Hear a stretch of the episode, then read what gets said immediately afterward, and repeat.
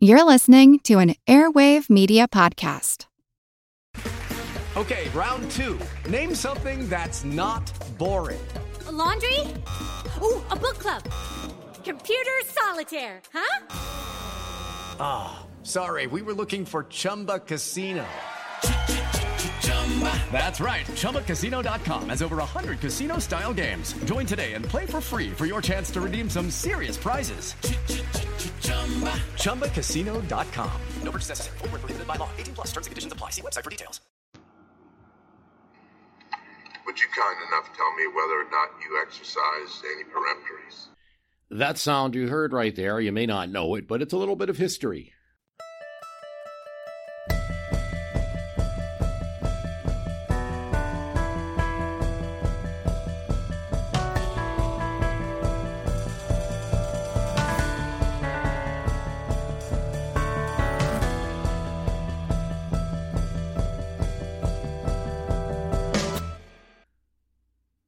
That's uh, Clarence Thomas, Justice of the Supreme Court, asking a question in oral argument.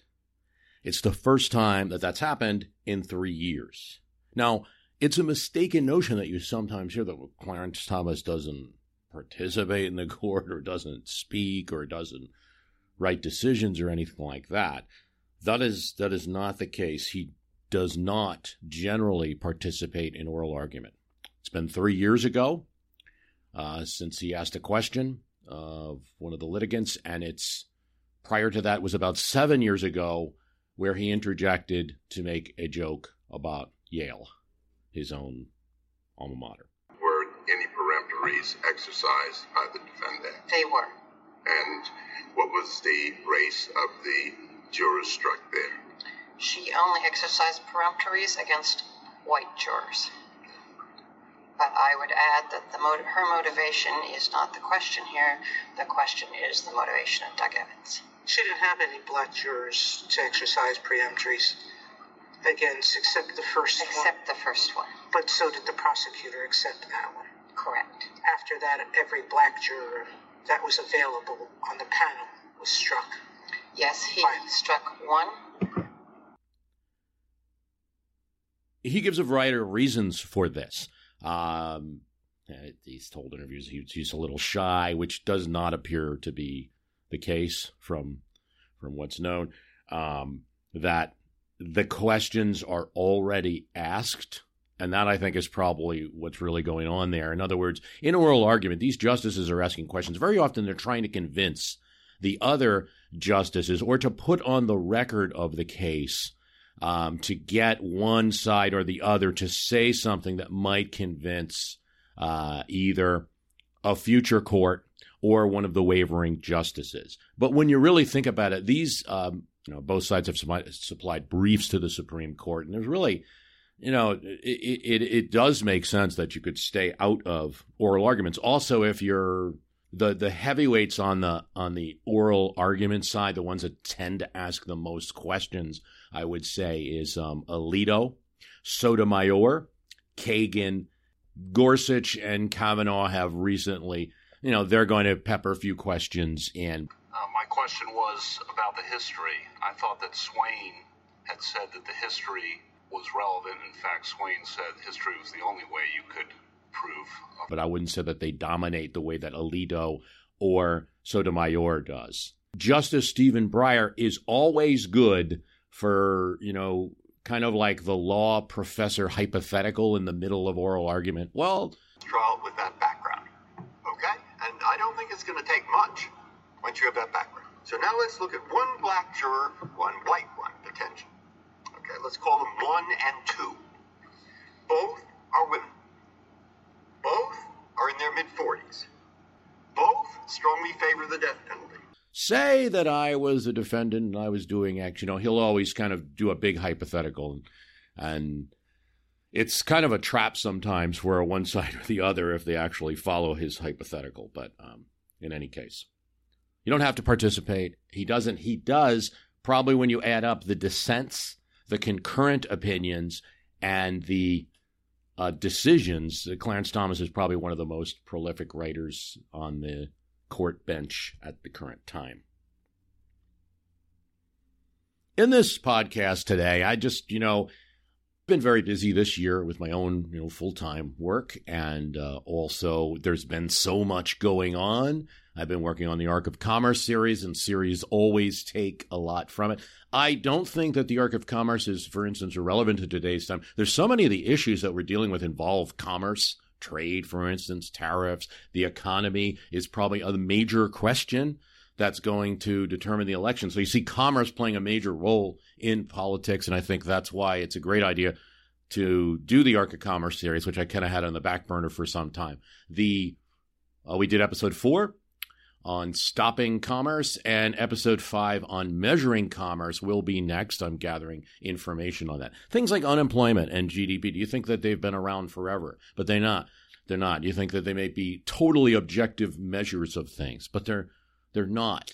Um, they have their upsides and downsides. And that's just one of the many things we're going to talk about in addition to trying to round it out with the 1987 Black Monday stock market crash. So we're going to start from one crash to another in that Arc of Commerce series. But because of that, I haven't been able to address some of the many things that have been going on. And I just thought I'd do a kind of free ranging podcast. Now, this is going to be, you know, I was and I apologize in advance, it's going to be a little more disorganized, say, than a little more free talk than uh, some of my uh, other podcasts. First, there's been a lot going on at the Supreme Court and a number of significant decisions where the two new justices, Gorsuch and Kavanaugh, have taken roles in different ways. Um,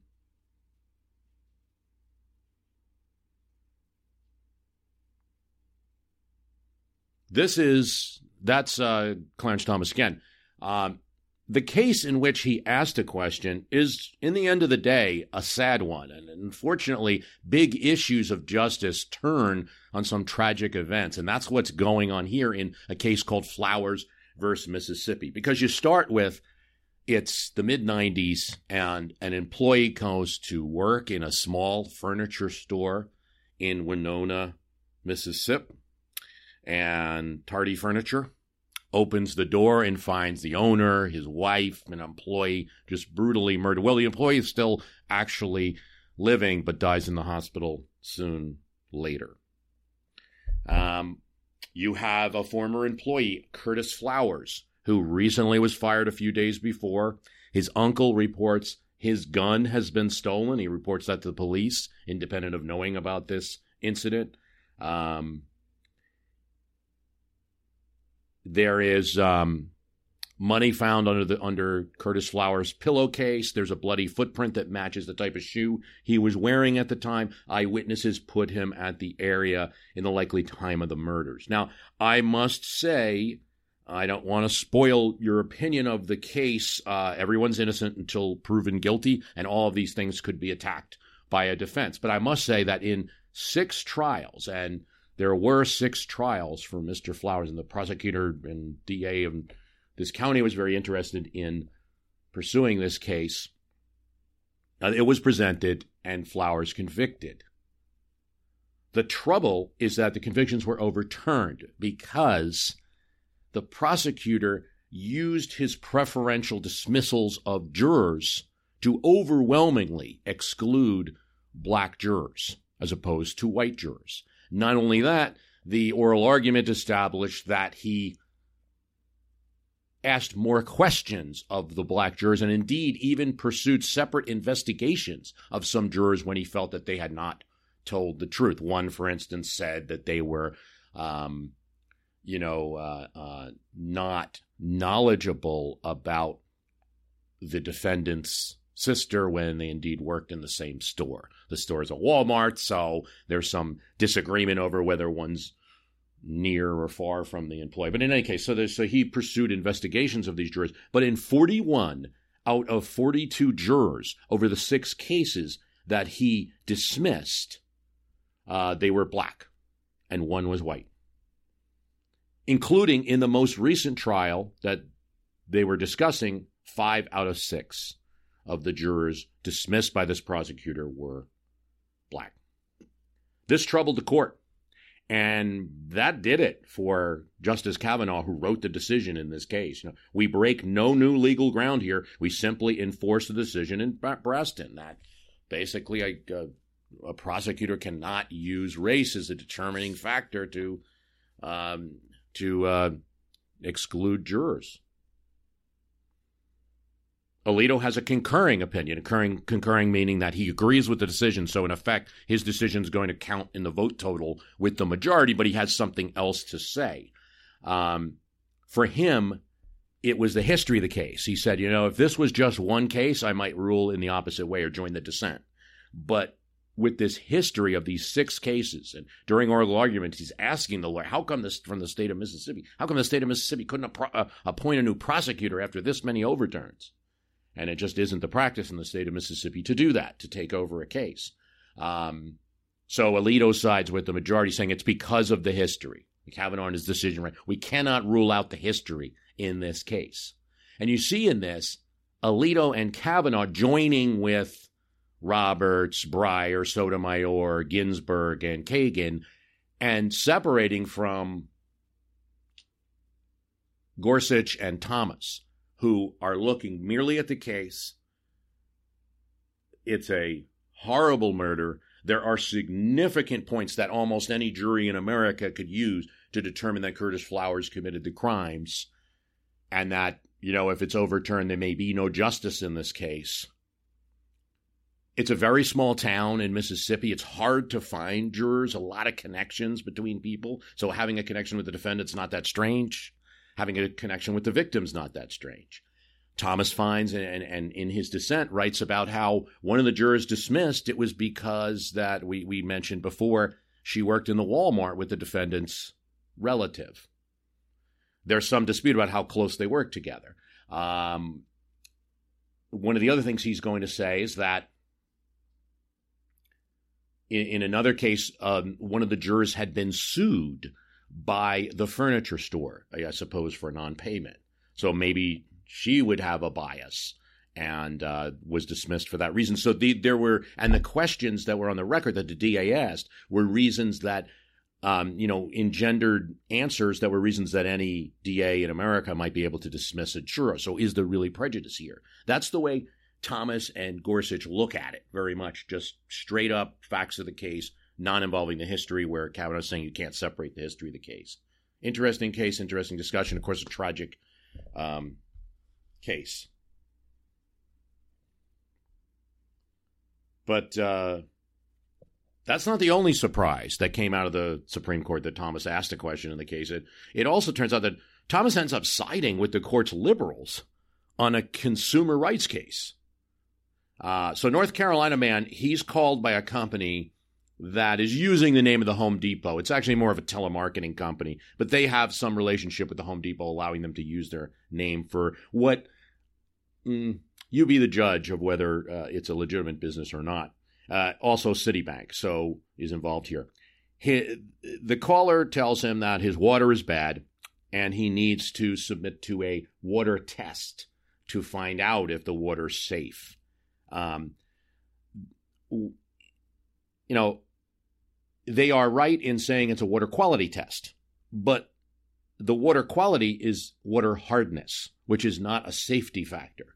So a water hardness test, it's the court record show could be you know thousand dollars. They charge nine thousand, and they involve a loan scheme that you set up with Citibank and the Home Depot to pay for it. Um, the North Carolina man falls for this and then is enraged later when he realizes that he is essentially he's been ripped off he joins a class action suit with many others. Home Depot, who I believe should be ashamed for being part of such a scheme, allowing their names to be used, instead fights back and they ask to remove the case to federal court. Litigants or uh, defendants are going to have a better case chance in the Supreme Court than they will in some of these state courts. Some are notorious. Some of the southern courts, like Alabama, North Carolina, Louisiana, you know, you hear about you know, in their politics, maybe at the legislature, politicians may be conservative. At the court level, many of these are quite liberal in terms of their adjustments, uh, judgments, or or at least many might consider them that way. In the amount that they're going to um, allow a defendant award. So companies are want to take these to federal court. Um, the court's liberals and Thomas agree on this. Congress didn't intend for defendants to move to federal court just to avoid a state court lawsuit. So, um, Alito and Gorsuch, and uh, in this case, have a spirited uh, dissent where they think that Thomas is just rewriting all the rules of what a defendant is and what the, the law is interpreted. But, Con- but Thomas is adamant. He says, well, if the dissent is right, that this is a mere um, change that needs to be made, Congress may change it. We may not. We, the court, may not. So he's differing on that on that case. Um, there was a decision on the gerrymandering issue and a very important decision on census, which I think has a lot to say about administrative power in general on both sides. So, and also prohibition. So, history was really a big part of the Supreme Court, and we'll get there. But you know, with so much in politics going on, and so little time for me to address the appropriate historical analogs, like to find an analog for everything, to find to build that narrative, to discuss in separate episodes all the things that are moving so fast here. And yes, to an extent, I'm talking about Trump and the way that he utilizes media and social media and can actually push the agenda so quickly before people even know what's going on that it's difficult, you know, for a podcast that comes out like mine to address it. But you know, I can I can catch up with digests and things like that.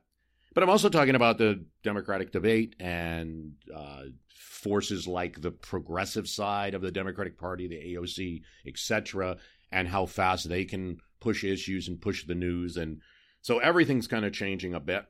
But I don't believe I will. I will say this adamantly. I don't believe that we've entered any kind of new period of history um, where history doesn't matter anymore. It's just simply not the case.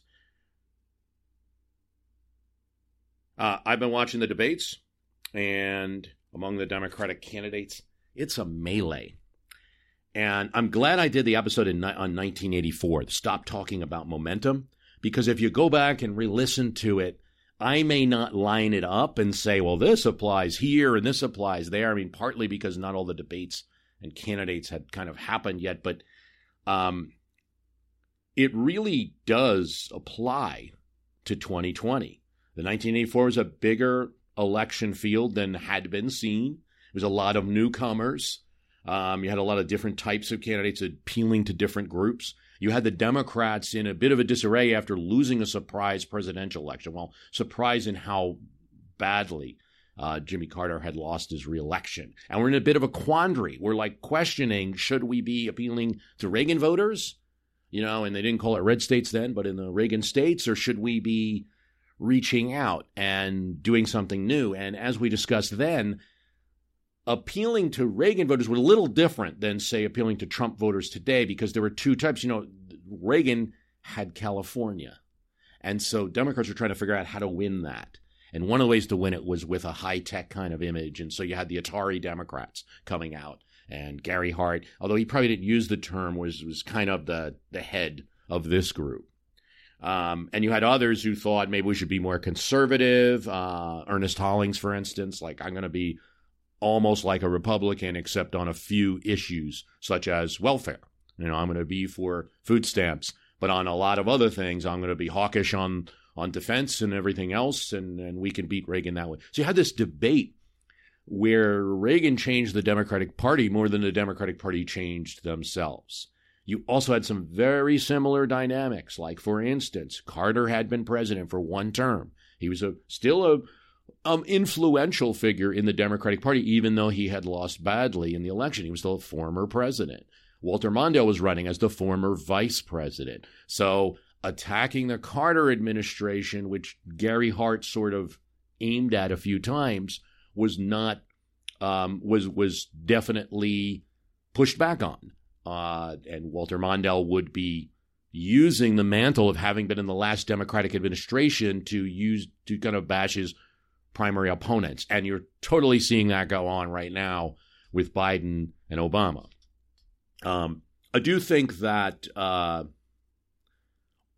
when I take a broader view and watch these debates and look at the, the two sets of you know 20 candidates on the stage and uh, Marianne Williamson talking and Buttigieg and um, all of these various uh, the the you know governors like Inslee um, and and others who are you know so many of them on the stage. It's hard not to think that that is a pro incumbent factor.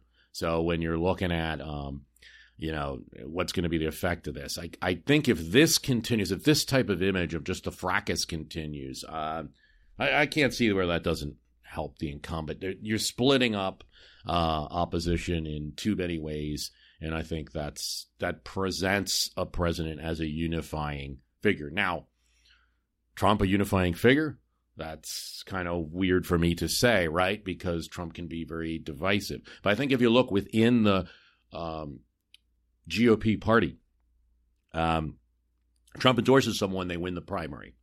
He's got a pretty good control over the states and the state parties. I'd say probably maybe Utah is an exception. Maybe the you know there's a few states where he got um, he's got very little potential opposition in a primary. So you've heard about Mark Sanford and William Weld. Well, both of them are, are relatively flawed candidates, and they're going to have some issues really building meaningful support. I always will, you know, look, things can happen, and you may find that uh, someone like a Weld or or Sanford like picks up more steam than we thought. But I think within that Republican Party, what I hear is Republicans saying, look, he fights. Well, I don't agree with this guy all the time. I don't like some of the tweets or whatever, but he fights. Or you have a, a large group of people who do agree with them and do agree with the tweets. Um, Republican moderates disapproving of Trump. You have it at about 26% in a recent exit poll I saw. Among GOP, I didn't see much difference anymore between male and female in a recent um, in a recent poll that I saw. Um, I think that, you know, where there were Republican females say that were just outraged by Trump, they left and they're no longer identifying as such. So with but within that party, I mean, um, it's a it's a mistaken claim to say that uh, you know females vote Democrat. They do in the aggregate. That is true, but a large group of that percentage is younger female voters and minority female voters and you know traditional Democratic constituencies.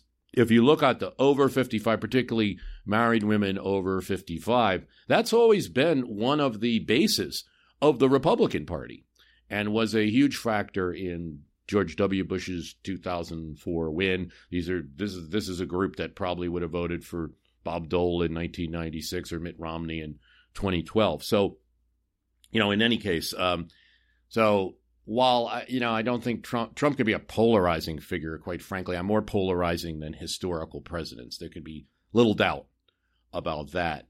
Um, poll numbers that you see, you know, was still at this time putting him into the mid 40s at best in a lot of uh, national polls. So this is a polarizing figure aiming at getting out a base for a small group. It's going to be, as I see it, a kind of a 2004 type strategy like the one engineered by Karl Rove, where it's get the base out and forget about swings. Um, you know, that worked in 2004. I think there were a lot of factors behind it, though. Nation was at in a, in a in the beginning of a war. Um, Kerry's patriotism was being attacked left and right, and he, I think, had some problems as a candidate, and still came one. Uh, it was one of the closest recent elections in terms of, um, you know, n- not winning a popular vote, but coming close. So uh, do you want to execute a strategy like that again? Is a question. Was it really that successful when you were battling over Ohio in the last weeks? So it's definitely something to think about. That's the way I see it.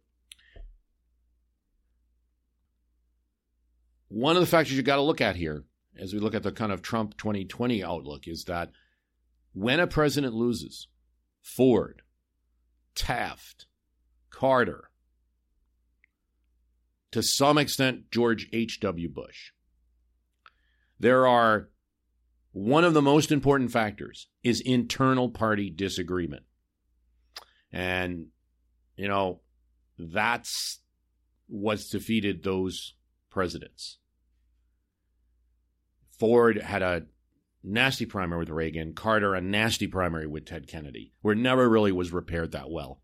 In both cases, they sort of shook hands, slapped on the back, and you know some vague pledges that oh you know I'll campaign for you Mr. President and then it didn't really significantly happen in either case the the it was the wounds were deep and it hurt that president's reelection when your skin feels nourished and glows, you radiate confidence. Osea makes giving your skin a glow up easy with their clean, clinically proven Mega Moisture Duo. This seaweed powered duo features two of Osea's best sellers, Undaria Algae Body Oil and Undaria Collagen Body Lotion. Glow from the inside out. Get 10% off your first order with code GLOW at OseaMalibu.com. That's O S E A Malibu.com code GLOW.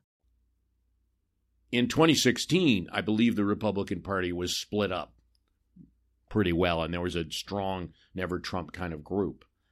I'm not sure about 2020. So I think one of the major hurdles that a president faces, uh, whether it's George H.W. Bush and Pat Buchanan, you know, or uh, Taft and Teddy Roosevelt, uh, when an incumbent president is losing, it's it's party split up. They don't have a unified party, and whether it's been unified by force, sort of, uh, by hey, either agree or get out, um, I think you you're not going to see a significant primary. I could be wrong on that, but that's my call at this point.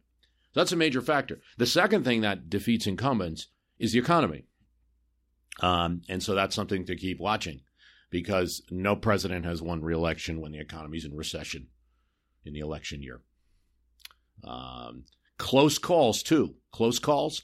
Truman 48, George W. Bush 2004.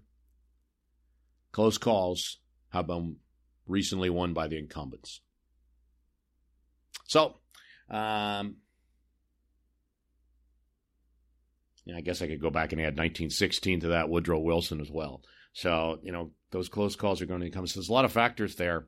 And I think that, uh, so going back to the idea of this fracas and you have these debates, and there's some funny, funny moments in the debate, very entertaining. There's two things going on. One is it, it does shift the attention away from the presidential bully pulpit a little bit. On the other hand, I also feel like it um, it presents a di- you know disorganized party. Now, does that matter? After all, you're the opposition party. Do you really need unity?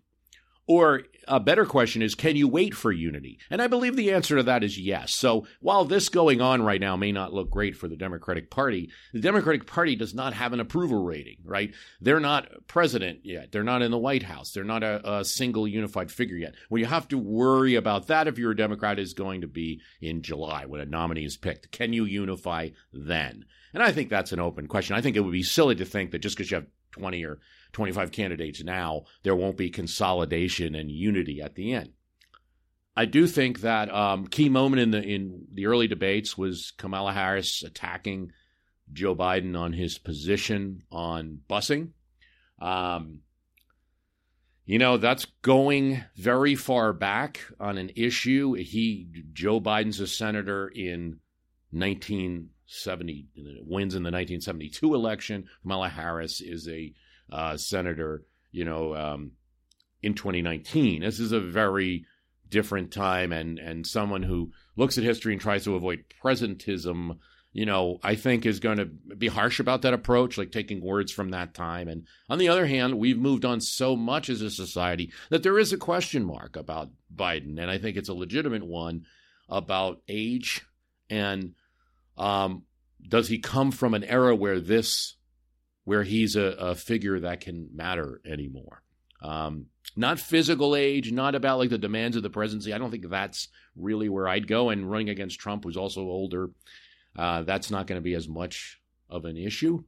But I think when you, you know, a thought that I, I personally never gave during 2016 that I wish I've had a thought more of um, for predictive purposes is, you know, Hillary Clinton was running in 2016.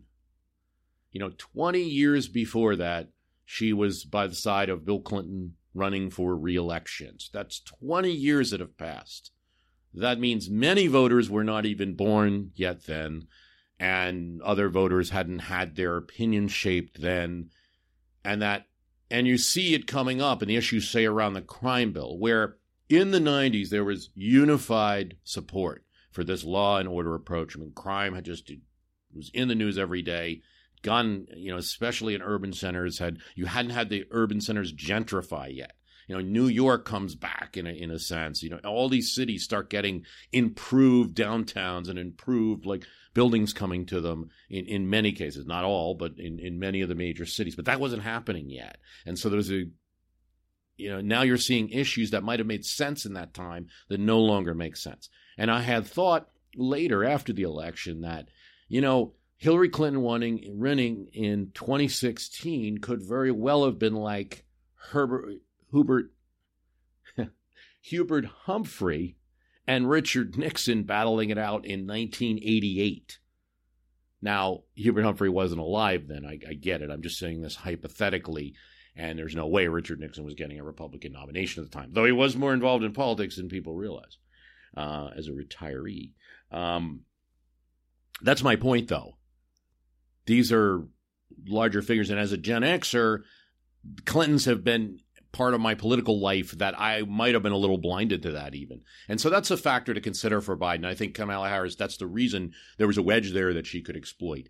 I do wonder if it was a little bit too early of an attack and a little bit too harsh of an attack uh, going after racism um, in a major nominee of your own party. You know, the Democrats don't have that 11th Amendment that the Republicans have. Thou shalt not attack another Republican.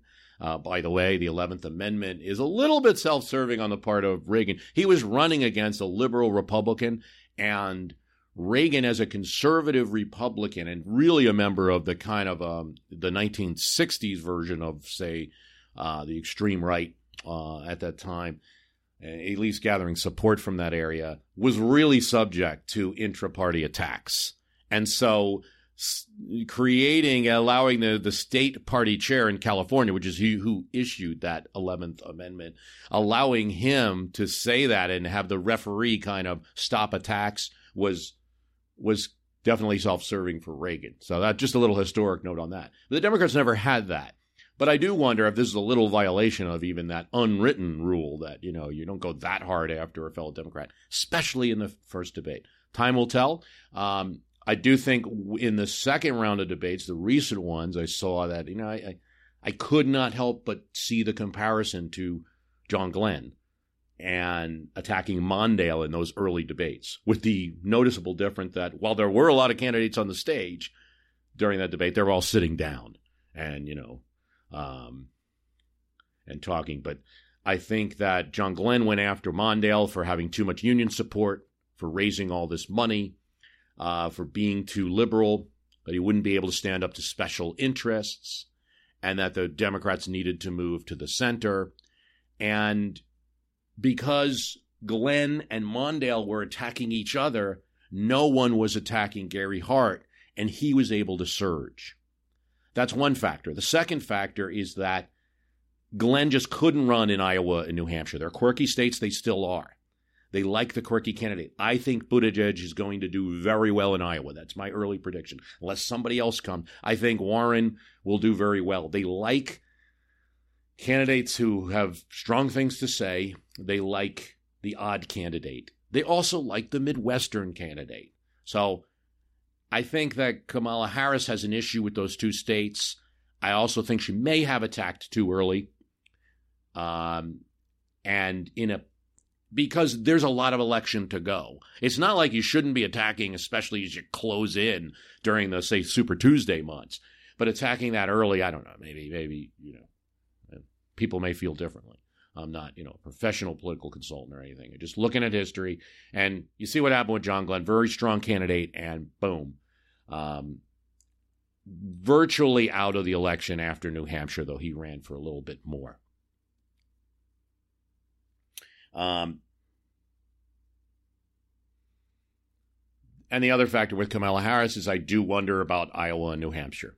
and whether there'll be enough appeal there. And the problem with losing those two states is critical to momentum.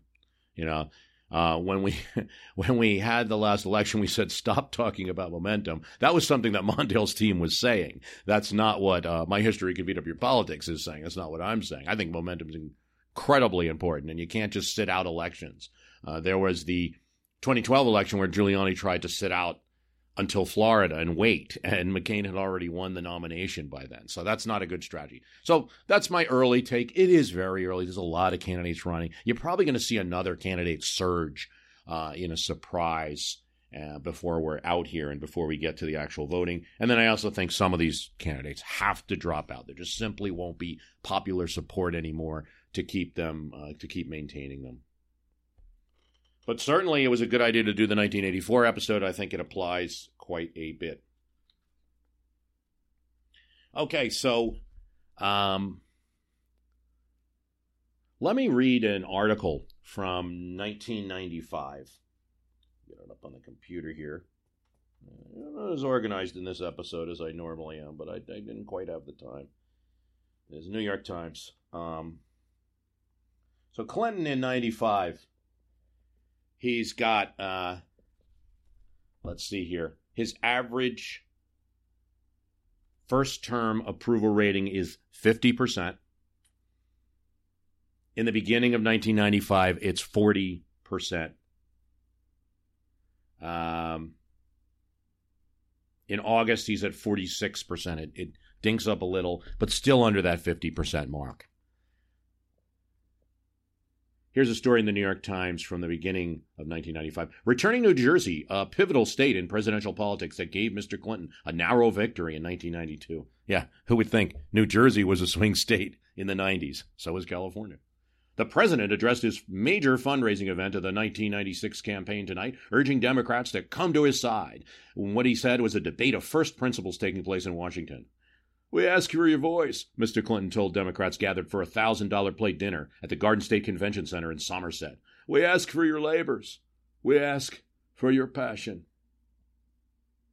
The president heatedly assailed the Senate defeat today of Dr. Henry Foster Jr. as Surgeon General as a vote against women's right to choose abortion. And he vowed to keep a ban on assault weapons, referring to the narrow defeat of New Jersey Governor Jim Florio, a Democrat, a defeat that some have partially attributed to his support of gun control. Jim Florio gave his governorship for it. I'll do it. If I have to give up the White House for it, I'll do it. Earlier, the president received a rousing welcome from auto workers at a Ford plant here as he vowed to make Japan open its markets to American automobiles and car parts and stumped for his own budget plan and economic program. Every time you wonder what we're doing up there or you see a fighting going on in Washington, just remember my test is will it create jobs? Will it raise incomes? Will it make working people more secure if they're doing their part? Mr. Clinton has repeatedly expressed a reluctance to be drawn into overt presidential politicking so soon before 1996, although his appearance at a Ford Edison assembly plant with his wife Hillary had all the trappings of a campaign event. The President and Mrs. Clinton donned black UAW jackets in front of cheering auto workers and then left as a sound system blared Bruce Springsteen's Born in the USA. It was a sympathetic audience for Mr. Clinton's stance against Japan's trade policies. With Earl Nayl, an official of the United Automobile Workers Union, telling the president to get us more jobs. So that, and then uh, here's from just a few days before, here's Clinton's State of the Union on immigration.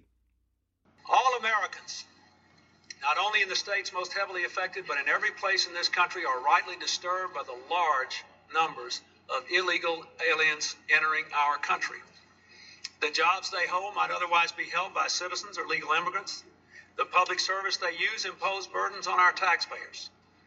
That's why our administration has moved aggressively to secure our borders more by hiring a record number of new border guards by deporting twice as many criminal aliens as ever before, by cracking down on illegal hiring, by barring welfare benefits to illegal aliens.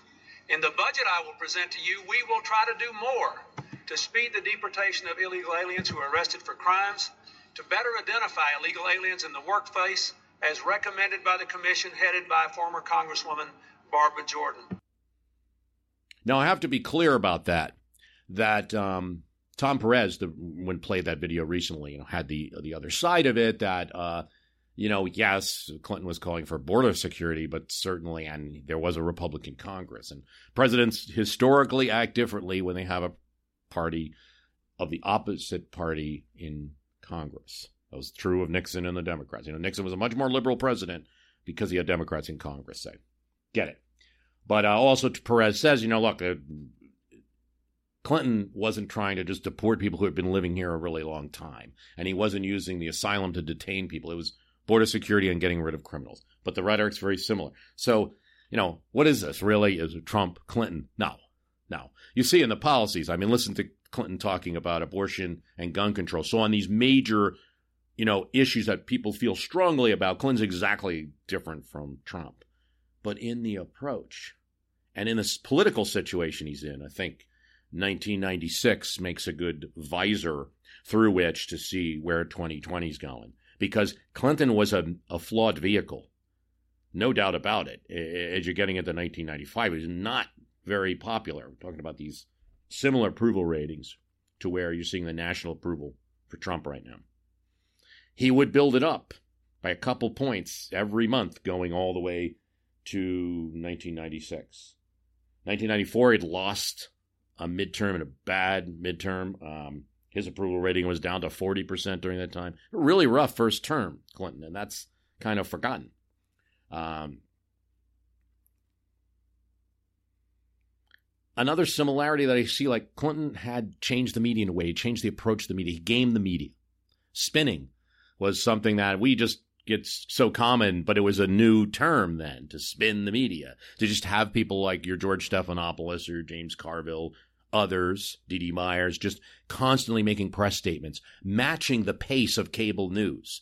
He was really the first campaign to do that. They had a satellite phone. I know it's crazy, right? Satellite phone um, in order to um, get the candidate available for news reactions at the time that it was needed. They were sending video via satellite to news organizations. Sometimes news organizations were using that video. So, and Clinton in the, the way that he spoke and, and, you know, was, and in using poll tested statements. And later in the, in the 1996 campaign, he's going to do what they call Mick issues. Like he's going to come up with these little issues like school uniforms or a video chip that would help parents uh, decide what programs their kids could watch to try to corner the market for the suburban mom and to show family values to take that away from the Republican. He was also looking at these trade issues. And when you're starting to see some of the issues, now he had just passed NAFTA, so he was a little bit on the defensive on this, but you're talking about a, a, a candidate who's a Democrat that could compete in Louisiana, um, Kentucky, Tennessee, Arkansas, Florida, Arizona, different elections. You know, uh, West Virginia. So there are similarities there. And I think while I'm not, I'm drawing a rough sketch here and I'm kind of giving you the sheet of paper of my rough sketch instead of really doing it like I would in a normal podcast. But just look out in the future that I'll be looking at that trend more and maybe do a developed one on the 96 campaign and what was going on behind. And Clinton won that overwhelmingly, but it wasn't always clear. And if you talk to people in 1994, most people said Clinton was not going to be reelected, including Democratic members of Congress who didn't always like the Clintons very much.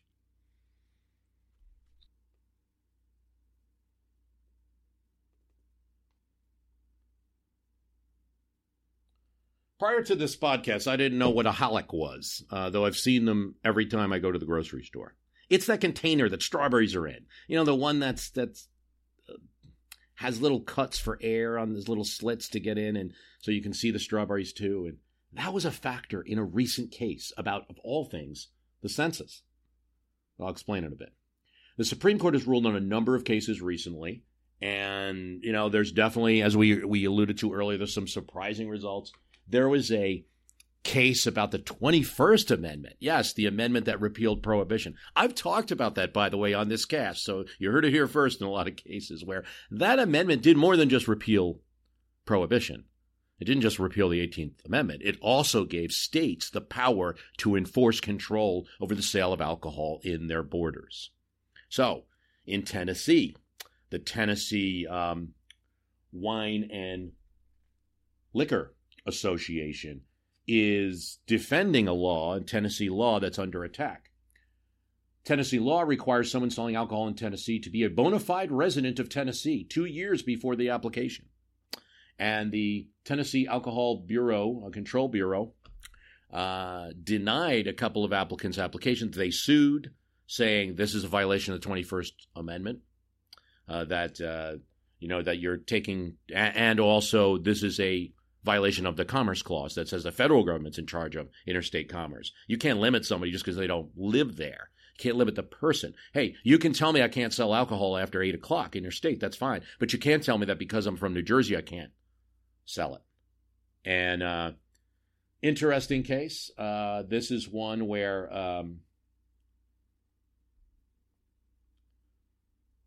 most of the court, Alito, Kavanaugh, Breyer, Roberts, Sotomayor, Ginsburg, Kagan all agreed that to use the 21st Amendment, which again says the 18th Amendment shall be repealed, states have control over the sale of alcohol in their borders, and three, Congress can use its um, uh, Congress should pass this amendment uh, using the convention system, which they did. Um, How much power, though, if you're controlling sales of alcohol to state, how much power do you have to limit interstate commerce? Or is that the, the that should be the the federal government should be the superior government when it comes to commerce power? So the court did agree with that and struck down the uh, the law. Gorsuch and Thomas disagreed, and in the dissent, uh, he said, you know, alcohol is a very serious issue. Um, for the court to discard a constitutional power is a very serious one.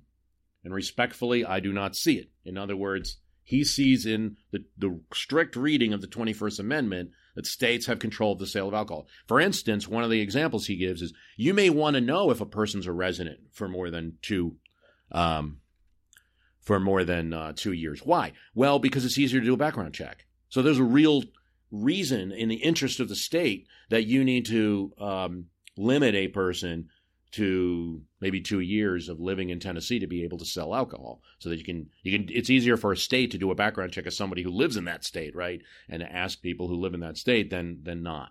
So that was one of the reasons that he gave. So, but I think in that you're seeing at least a few indications and the court went all over the place, and generally people did side with their normal sides. But there were a lot of breaks in some interesting cases, and what you don't see is absolute textualism being picked up by the entire court majority.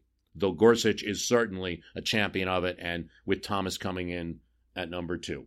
And I would now put it Alito number three, and Kavanaugh not showing an early interest in um, textual, let's say, fundamentalism. All right. And looking more at court effects. That does not mean that I think on, on some key issues, I think you're just going to see 5 4, 5 4. I'm Jane Perlez, longtime foreign correspondent and former Beijing bureau chief for the New York Times. I've been a foreign correspondent in lots of places Somalia, Indonesia, Pakistan, but nowhere as important to the world as China. I mean, China is not dropping anti democratic paratroopers into Montana. But of course, we did see things like the weather balloon slash spy balloon riveting the whole country for a week. This is Face Off, an eight part series in which we'll take you behind the scenes to key moments in the tumultuous US China relationship. We'll speak with a diplomat, a spy, a tech reporter, a US admiral, even Yo Yo Ma. Plus, my pal and noted China historian Rana Mitter joins the conversation. We'll look at what's driving the two nations apart and explore whether anything can help bring them back together. Face Off launches April 9th. Uh, what else we got here? The gerrymandering was brought up in two different cases. One involved uh, Maryland, where Democrats had gerrymandered the state, and the other involved North Carolina, where Republicans had gerrymandered the state. In both cases, the legislators in North Carolina and Governor Martin O'Malley of Maryland had made definite statements that the reason they were doing this was to win more House seats for their party. And thus, you know, deny, in some sense, deny voters the partisan representation they may want, depending on where they live. So that issue came up. The court has, for now, it's a 5 4 decision, decided that they do not want to act in gerrymandering cases. Obviously, a, lot of history brought up there that the very act of gerrymandering is a political action. Um, Roberts writes the decision. Roberts says the court cannot. There's no reasonable standard. There's no way to measure this. Kagan writes the dissent. It's a very strong dissent. Says for the first time, the court's not going to intervene when constitutional rights are being usurped because they feel they can't. Um, Kagan says, and I think this is the most convincing argument on that side, that um, you know members of Congress, parties, state legislators are all using computer systems to determine how to align the states so that they can max out the partisan revolt, results and pack voters into districts where they're going to vote alike. And the court is refusing to use the same tools. You know, it should be possible in her argument for the court to use uh, some systems to hire experts, like courts do in a lot of cases, to get expert witnesses and figure out if something had been too harshly partisan um, gerrymandered. And that, for instance, like there are cases where there are 5,000 ways to do districts in a state, and only one results in a certain partisan outcome and that was the result chosen, and that a court should be able to make that kind of determination for ju- for for Roberts, for Alito, for Gorsuch, for Kavanaugh, for Thomas. This is way too far for the court system to intervene. One of the things that Roberts points out is, well, you have legislation in Congress that uh, in the House to stop gerrymandering, so it's not like Congress doesn't have the ability to regulate itself there's there's majority support in one chamber for a bill that would stop Congress from being able to write their own districts, you know, in these states to to stop gerrymandering. So um, it's a political process and should go through the legislatures. That for the courts to intervene, it would just be one more thing, in their opinion, that would tarnish the image of the court. That would have us in a mess. That would have us all the courts in a mess every time politicians did anything. And who are they to determine what you know, how political activities go.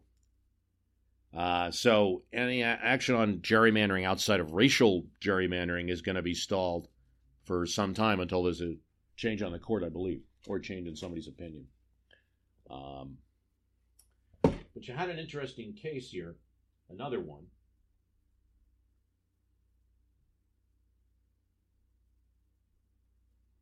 What's the best way to build a highway through? Um, you know, you wouldn't think at first it's a public park, right? That would be these days. But bring ourselves back to the 1950s, and we always look at it as a historical event how great it was, right, that Eisenhower built the interstate commerce system. Well, don't forget, one of the ways they did that was to build through public lands and sometimes public parks. Parks were easier, didn't have to pay, you didn't have to take down houses, you didn't have to pay for land. So the Department of Transportation required uh, was required to demonstrate that when they took parklands, which they were doing to build highways, there were no feasible and prudent alternatives to building through public lands. The Department of Transportation, the federal department, plans to build through interstate. They plan to build Interstate 40 through Overton Park in Memphis, Tennessee. A group called the Citizens to Preserve Overton Park brought suit against him in the Western District of Tennessee. They claimed the secretary had not complied with that ruling. He hadn't looked to see if there were feasible and prudent alternatives. A summary judgment is granted by the court. The Sixth Circuit of Appeals affirms the district court decision. it's taken to the Supreme Court. Um, summary judgment means that they're going to continue building. It's a Court of Appeals confirms it. The citizens of Overton Park go to the Supreme Court. And in 1971, in a decision written by Thurgood Marshall, the U.S. Supreme Court ruled that the feasible and prudent clause was upheld and the summary judgment was improperly granted.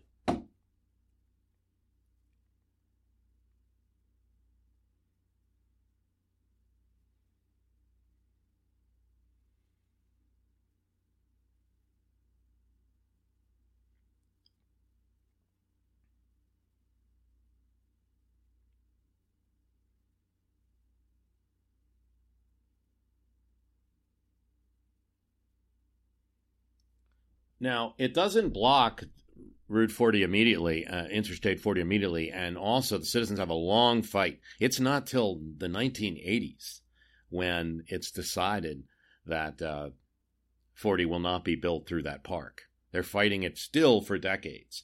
But it did develop a theory, uh, two theories really, one used by the dissent and one used by the plaintiffs in decisions um, on the uh, one used by the court and the other used by the dissent in a decision on a recent case about the U.S. Census. So, as you if you've been following the news, you know that uh, Commerce Secretary William Wilbur Law, Ross, at President Trump's instruction, wanted to add a question about citizenship onto the census, and um,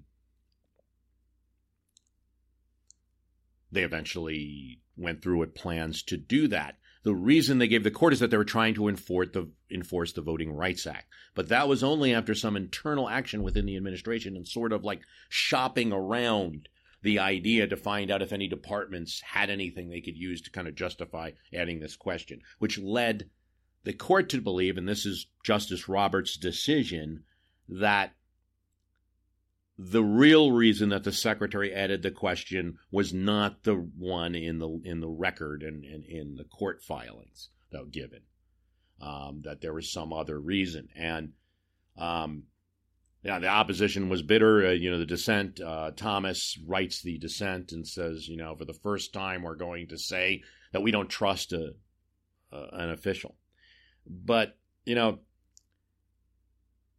and that there's some ulterior motive that the court can kind of suss out. And and how can you do that? And and it's you know it could be valid. Um, that could be a very slippery slope. I i do understand that argument. Uh, and on the other hand roberts is saying well uh, if you don't tell us why you're doing something honestly truthfully how can we as a court review it we need a real record to review. If you're an administrative body like the Commerce Department, you have to tell us why you're engaging in an action.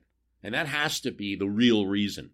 And if we don't have that, it's not reviewable by the court and it can't stand. And we can make judgments on it. And so that's what he's that's what he's, you know, said in this case. It goes back to this Overton Park case, where Overton Park um, you know, established that the court could review what an administrative body was doing if they were not following their own procedures that they're supposed to follow. Like they were supposed to look to see if there was an alternative to the park.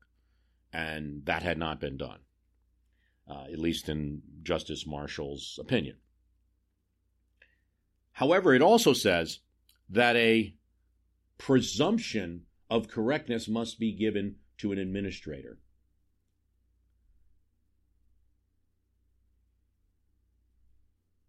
And that goes back to another case which involves the state of Oregon and a requirement that hallocks be used if you're selling strawberries or other berries in the state of Washington.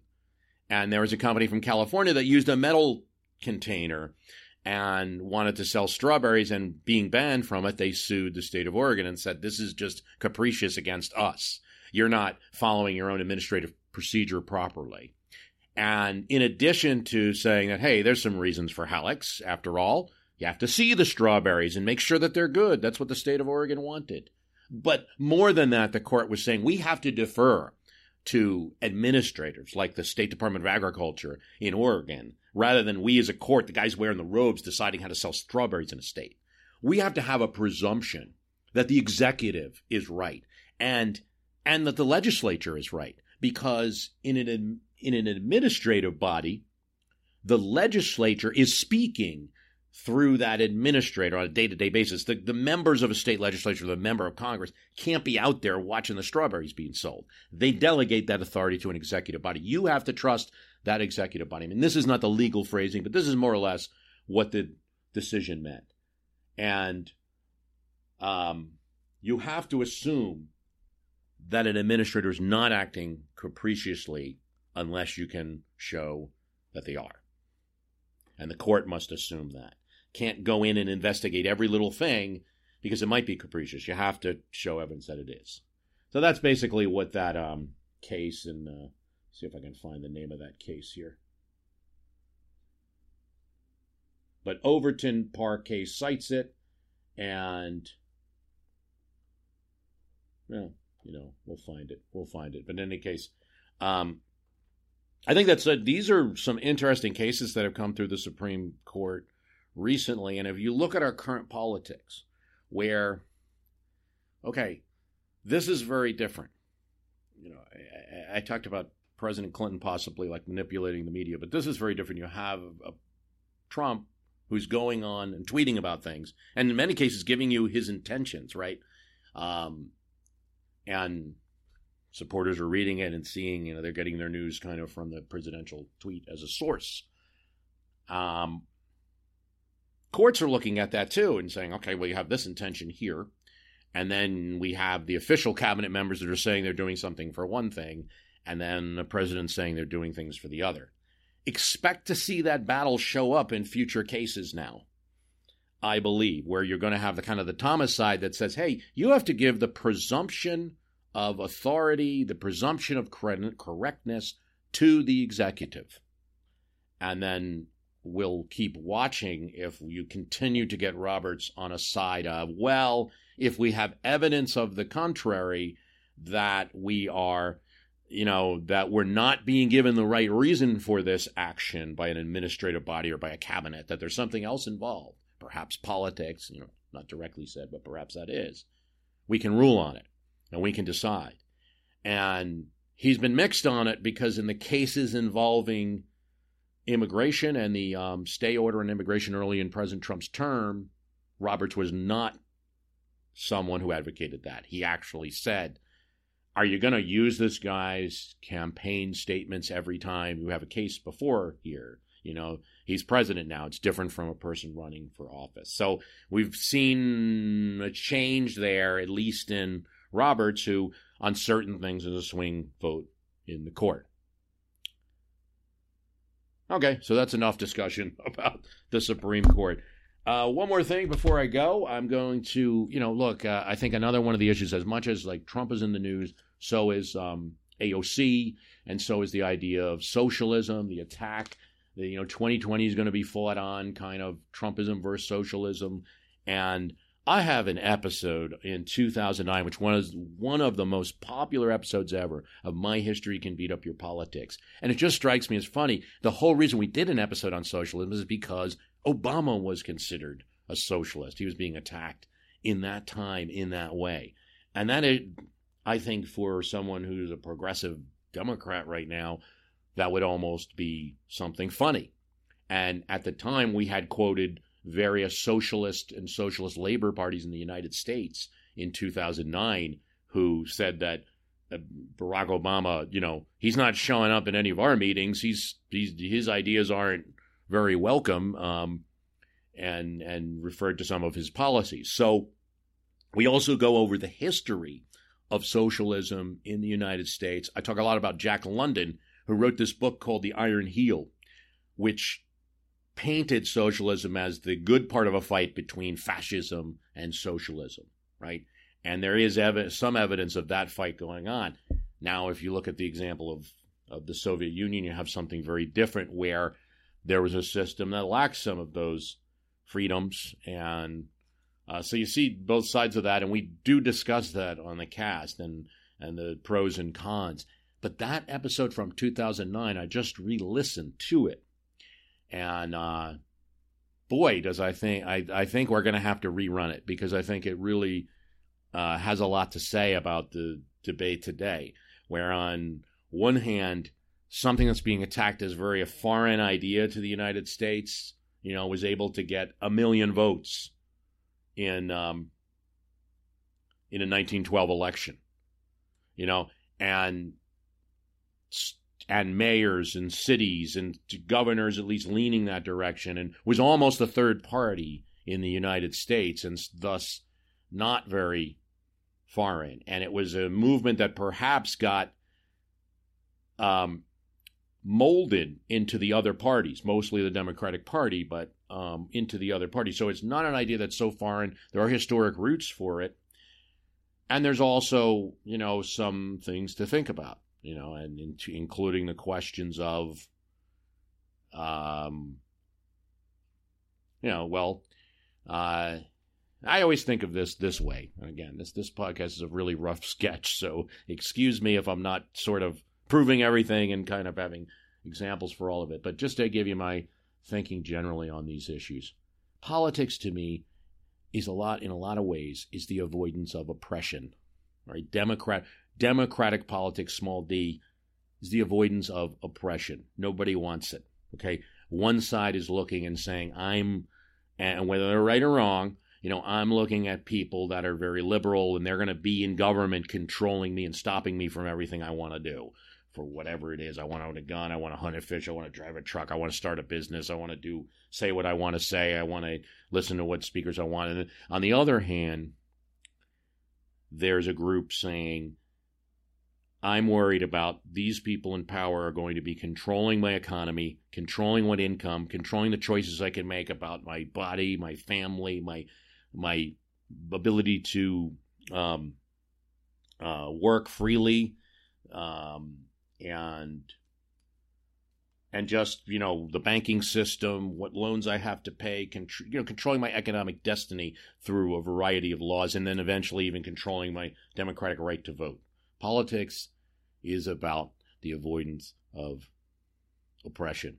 And so you're seeing both sides light up in the extreme of their opposition to an idea by by virtue of that. You know, in other words, the socialist label is being brought out because it's being seen as if you elect Bernie Sanders, say he's going to turn into Joseph Stalin, or um, you know, uh, and you know, I think that more nuance is needed in the discussion there. That those who are advocating certain socialist policies are not necessarily looking to destroy the democratic framework or to end all capitalism. So, but we don't tend to have nuance in our debates, do we? But I will do plan to rerun that uh, 2009 episode uh, in the near future. Till now, I want to thank you for listening. Oh, and I got to give a plug to the uh, extra podcast for My History Can Beat Up Your Politics. Help support me get a lot more content, really, a lot more. Um, all of these we've I've conducted as I've been doing the Arc of Commerce. I've been talking about that episode and what I've done and reading things that didn't get into that episode, and I'll be doing more of that. So please sign up www.myhistorycanbeatupyourpoliticspremium.com. Thanks for listening. Hello, all. Erik Rivenes with the most notorious podcast here. Each week, I interview an author or historian about a historical true crime, tragedy, or disaster. Subject matter ranges from gunslingers to Gilded Age murder to gangsters to fires to pirates to wild prison breaks. My guests bring their incredible knowledge directly to you. Please subscribe to Most Notorious on your favorite podcast app. Cheers and have a safe tomorrow.